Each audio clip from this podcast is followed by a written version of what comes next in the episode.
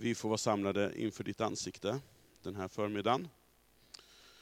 Och nu ber jag dig om att du ska tala till oss och forma oss genom ditt ord.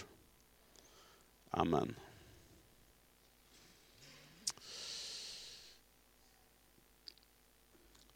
Vi är mitt i en serie här i Korskyrkan på våra gudstjänster, där vi fördjupar oss i det som kallas för saligprisningarna. Eh, och I saligprisningarna så beskriver Jesus karaktären på de människor som utifrån hans perspektiv är att betrakta som de lyckliga vinnarna i livets lotteri. De som är saliga, det vill säga lyckliga, välsignade och avundsvärda.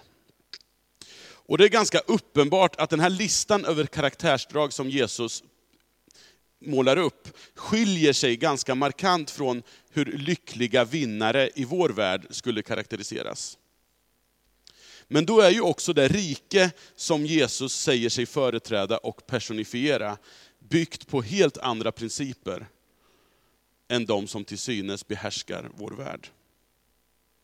Saligprisningarnas gemenskap, de som bäst representerar hans rike i nuet, är därför saliga. De är fattiga i anden. Det är de som sörjer och de ödmjuka. Och idag så ska vi titta på ytterligare ett karaktärsdrag som kännetecknar de som är bärare av det här riket. Och vi ska läsa från Matteus femte kapitel och vers 6. Saliga de som hungrar och törstar efter rättfärdigheten. De ska bli mättade. Saliga de som hungrar och törstar efter rättfärdigheten. De ska bli mättade. Saliga de som hungrar och törstar. Ibland får jag ett intryck av att vi som kallar oss kristna, berättar om vår tro och ger en bild av och lever en tro som går ut på att vara nöjd, tillfredsställd och mätt. Att bli kristen, eller att bli frälst, eller vad vi nu använder för uttryck för det här, blir väldigt synonymt ofta med att bli att komma fram, att bli färdig och tillfreds med livet. Och inte sällan så premierar vi och lyfter fram berättelser som går ut på det. Till exempel sådana här berättelser som att jag växte upp i en trasig familj, eller jag har levt ett liv i tung kriminalitet och farit in och ut ur fängelset, eller jag har gjort det ena spännande rånet efter det andra. Mitt liv har varit ett sökande och jag har sökt och sökt och sökt. Men så hamnade jag på botten till slut och så mötte jag Jesus och nu har jag varit kristen i 30 år och sen var det inte så mycket mer att berätta. Sådana här berättelser tycker jag är vackra och de behöver vi. Men ensidiga sådana berättelser ger sken av att allt som finns att berätta har hänt innan innan det här mötet eller omvändelsen eller sådär hände, då allt fick ett lyckligt slut. Och sen så är det något sorts statiskt tillstånd, där allt är bra. Ungefär, saliga de som har mött Jesus. De är mätta, belåtna och rättfärdiga. Men tänk om det är tvärtom att vi, och att vi också skulle behöva höra andra berättelser. Tänk om mötet med Jesus visserligen mättar och tillfredsställer på ett sätt, men sätter igång en ny typ av törst, en ny typ av hunger i oss. Tänk om, det in, tänk om det innebär att följa Jesus att inte vara rättfärdig, utan att hungra och törsta efter rättfärdighet. Tänk om det är i mötet med Kristus som någonting börjar snarare än att något slutar. Jesus säger nämligen att de som är lyckliga, de som är välsignade och de som är värda att avundas, de hungrar och de törstar. Hunger och törst, det är ju två av människans grundläggande överlevnadsdrifter. Att hungra och törsta, det är på liv och död. Att hungra och törsta signalerar en sorts desperation efter någonting. Som hjorten efter vatten, sjöng vi nyss. Liksom, åh, jag måste ha.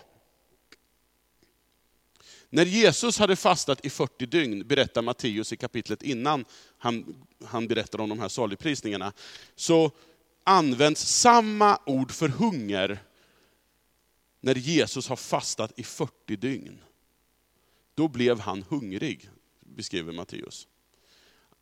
Och här säger Jesus med samma ord, de som hungrar och törstar. Jesus verkar inte avse att man hungrar och törstar i meningen att vara lite småsugen på någonting, som vi kan vara efter kaffe och kaka sen. Utan det är en desperat hunger och törst som tränger undan allt annat. Jag måste äta nu.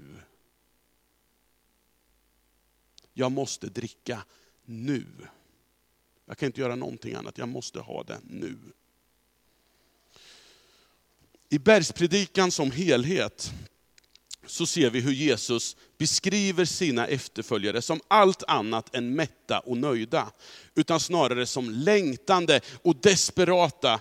Han uppmanar dem till att be, söka och bulta.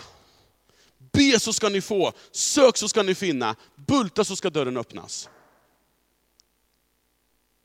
Jesus verkar alltså mena att salighetens gemenskap mer ska präglas av hunger och törst än tillfredsställelse och nöjdhet. Så istället för att leda till en sorts mättnad, så verkar efterföljelsen av Jesus intensifiera längtan, hunger och törst. Drifter och begär, det är ju någonting djupt mänskligt, som alla människor har att hantera. Eh, många religioner och filosofier ser de här drifterna och begären som problem som ska lösas. Buddha till exempel, han ansåg att lidandet var ju tillvarons yttersta problem. Och lidandets grund låg ju i det här att människan längtade efter saker. Så förutsättning för en tillvaro i avsaknad av lidande, det var att begären måste utsläckas inom stoicismen som var en inflytelserik eh, filosofisk riktning under antiken, som även kom att prägla den tidiga kyrkan faktiskt.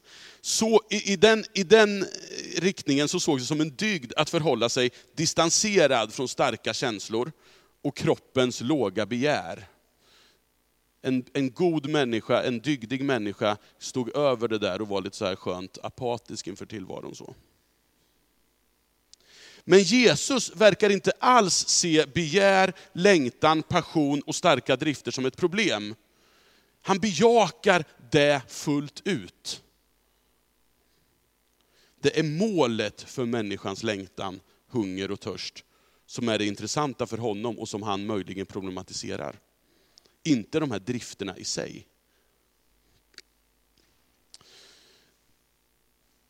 Den hunger och törst som Jesus beskriver som orsak till den här saligheten, det är inte en hunger och törst i största allmänhet, utan det är en hunger och törst efter rättfärdigheten.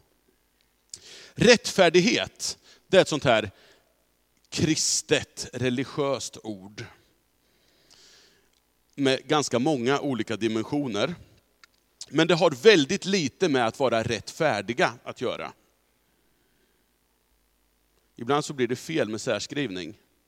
Jag vet inte om ni såg det på, på sången vi sjöng förut, när vi, när vi sjunger om att min egen vilja krossa.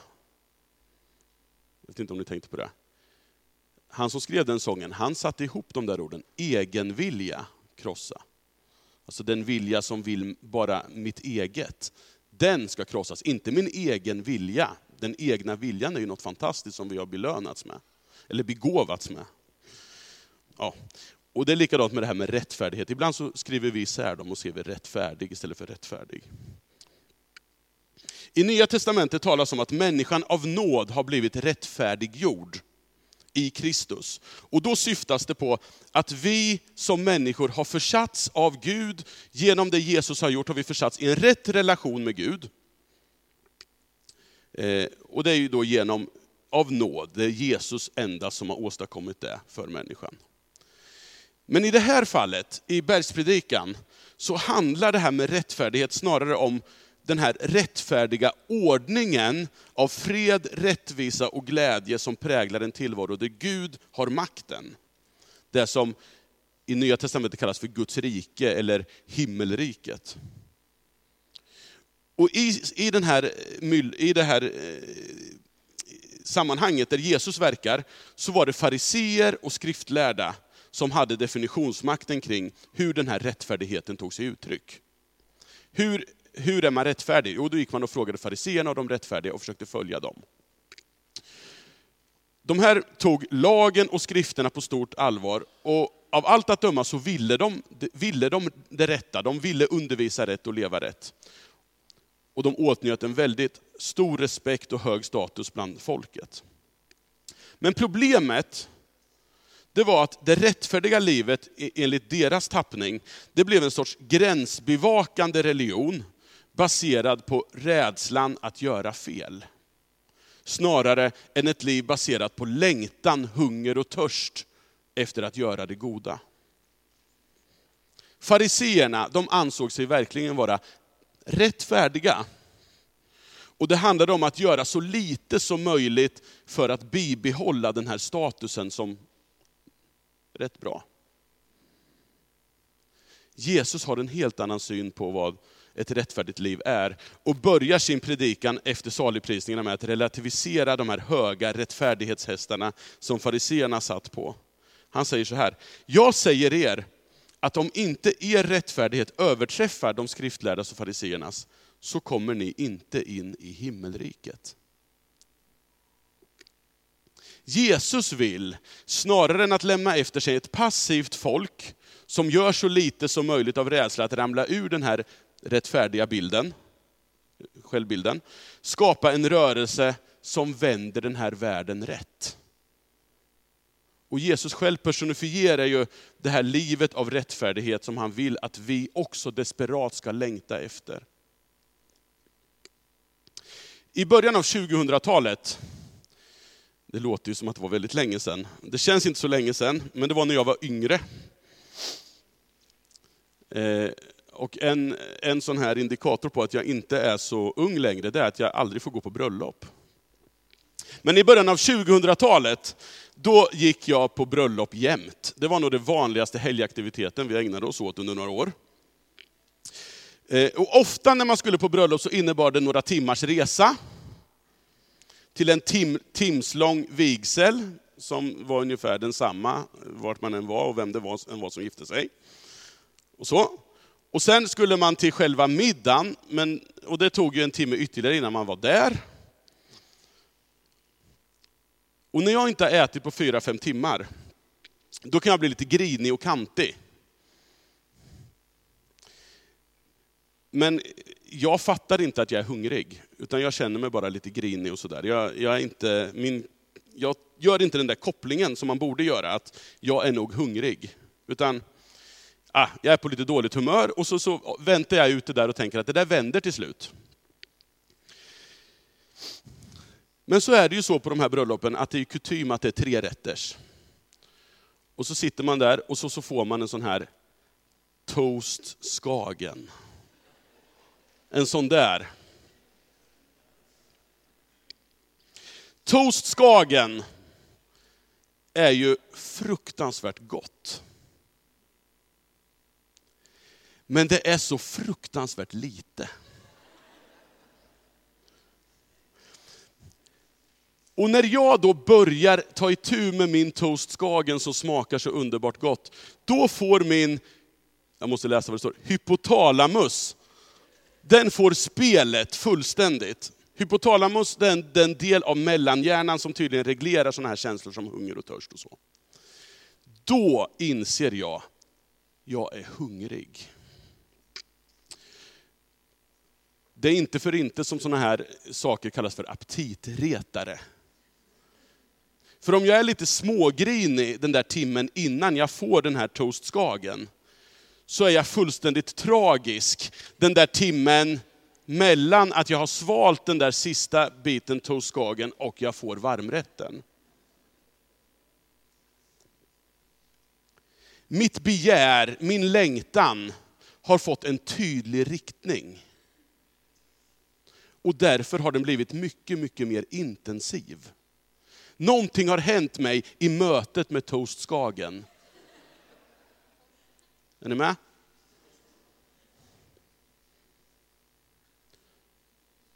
Jesus vill kanske inte vara en sån där varmrätt som gör oss mätta, utan en igångsättande toastskagen som skapar hunger och törst efter mer i våra liv. Det smakar väldigt gott och vi längtar efter mer. Kanske kan det här nattvardsbordet, som vi snart kommer att få dela med varandra, vara en bild på det här. Det är ju ingen som blir mätt av en oblat och lite vin. Jesus vill mätta våran längtan och våra behov. Det, det är klart att han vill det. Men han vill också väcka mer törst, mer hunger efter mer av honom själv och det rike som han representerar. Det finns en stor risk att enskilda människor och gemenskaper som hungrar och törstar efter rättfärdighet också kommer att väcka samma hunger och törst bland fler människor. Jesus kallar sina efterföljare senare för jordens salt. En av saltets egenskaper det är att vara för törsten vad toastskagen är för hungern. Korskyrkan i Norrköping finns här för att väcka en hunger och törst efter mer av Guds goda vilja bland alla som bor i den här staden. I veckan så samtalade jag med två vänner i församlingen. Det blev ganska slumpmässigt. Vi hamnade på ett ställe och så satt vi och pratade där lite om livet och allt möjligt. Och sen så började de dela ur sina liv hur de önskar att de genom sina jobb får kanalisera och reflektera Guds rike. Och jag blir så inspirerad när jag hör deras berättelser och deras längtan om hunger och törst. Så att jag blir också lite småsugen på det. Och jag konstaterar vad sällan det är som jag hör människor berätta om sin längtan, sin hunger och sin törst. Och jag tror att vi som församling, när vi möts så här, att vi mer behöver dela det här med varandra. Vad längtar vi efter? Vad hungrar vi efter? Var, var skulle jag vilja att rättfärdigheten tog sig större uttryck genom mitt liv? Förutom att det är ganska spännande att höra om bankrån och droger och annat som många människor kan ha i bagaget, så gillar vi den andra typen av berättelser, de här, liksom de här dramatiska som händer, om allt som händer innan. Därför att de spär på och bekräftar en, en ganska bekväm självbild av att vara rätt färdiga.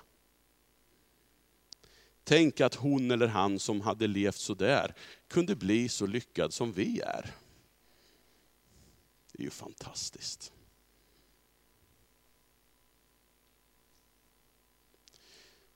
Medan de här berättelserna om hunger och törst efter att förändra världen till en bättre plats i linje med Guds goda vilja, är ganska svår att förena med status quo och nöjdhet i det goda och bekväma liv som vi har vant oss vid i väldigt stor utsträckning. Och ibland så kanske det är så att svensk frikyrklighet många gånger har anledning att identifiera sig mer med fariseerna i evangeliernas texter, än med de lärjungar som Jesus talar till. Det är rätt bra, det är rättfärdigt. Men det är inte rättfärdigt.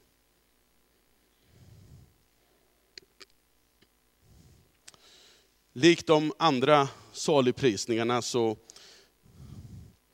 finns det ett löfte knutet till de som hungrar och törstar efter rättfärdigheten. De ska bli mättade, säger Jesus. Att leva i ett tillstånd av hunger och törst, det kan ju bara beskrivas som saligt om det finns en tillfredsställelse att få. Buddhas lösning, det var att släcka begäret, eftersom begäret aldrig skulle komma att bli tillfredsställt. Och när det gäller det missriktade begäret så har han ju rätt. Många människor begär och längtar efter saker. Thomas Andersson, vi sjunger, vi har fyllt alla rum till bredden, men de ekar tomt ändå. Så ser det ju ut i vårt samhälle i stor utsträckning. Missriktat begär, begär liksom inte tillfredsställelse, utan det, be, det begär bara mer begär. Men det rättvända begäret, efter rättfärdigheten, kan utifrån Jesu löfte faktiskt mättas. Det är det enda begäret som kan mättas.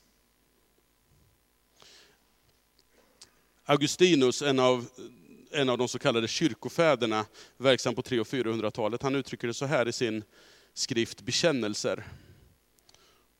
Och det här tror jag Björn citerade på sin installationspredikan för en månad sedan. Du och Gud har skapat oss till dig, och vårt hjärta är oroligt tills det finner vila i dig.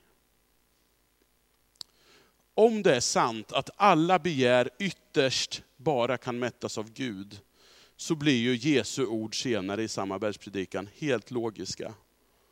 Sök först hans rike och hans rättfärdighet, så ska ni få allt det andra också. Gud vill mätta oss och Gud kommer att mätta oss. Men Gud vill också att vi ska hungra och törsta så länge vi väntar på det här rikets totala inbrytande i vår värld. Och Det här är en sorts paradox som vi har att leva i. Vi får mättas av Guds närvaro, vi får ta del av bröd och vin, men det finns anledning till att vi också behöver dela den här måltiden kontinuerligt till dess han kommer, för att slutligen helt och fullt mätta oss. Anledningen, anledningen är ju att vi med hungern och törsten som drivkraft kallas att vända den här världen rätt tillsammans med Jesus.